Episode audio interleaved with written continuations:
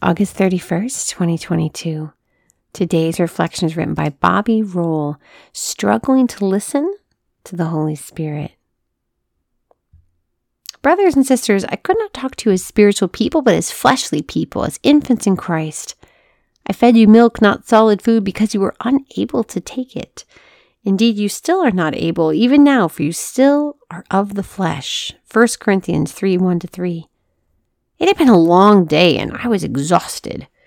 I finally had some free time and I knew I should read scripture and reconnect with God since prayer had been scarce lately, but frankly, I wasn't in the mood. I just wanted to scroll through social media and unwind, so I did. This behavior continued and I noticed that prayer wasn't the only thing I was setting aside. My normal diet of Catholic sustenance and influence was waning. I made excuses to skip adoration.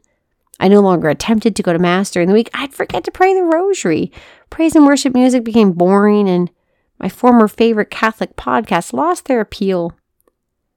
Later, a friend shared how the Holy Spirit was moving in her life. I thought, when was the last time I felt the Spirit talk to my heart or was inspired to follow his lead? I examined my life. I wasn't living in mortal sin, but admittedly, I was struggling with my attitude and patience, and I just had a general distaste for spiritual things. Like the Corinthians whom St. Paul was addressing, I wasn't living the life of a spiritual adult, seeking the ways of God and hearing his voice. Instead, I was crowding him out of my heart with things. They weren't bad in and of themselves, but they were stopping me from living a life centered on God. The more I substituted spiritual nourishment for junk food of the heart, the more distasteful the spiritual life was to me. Likewise, the more I filled my life with things that drew me closer to God, the spiritually stronger I became and more perceptive to hear His quiet voice. Is there something, things in your life keeping you spiritually stunted or crowding out God from being the center of your life? Lord, enlighten my mind.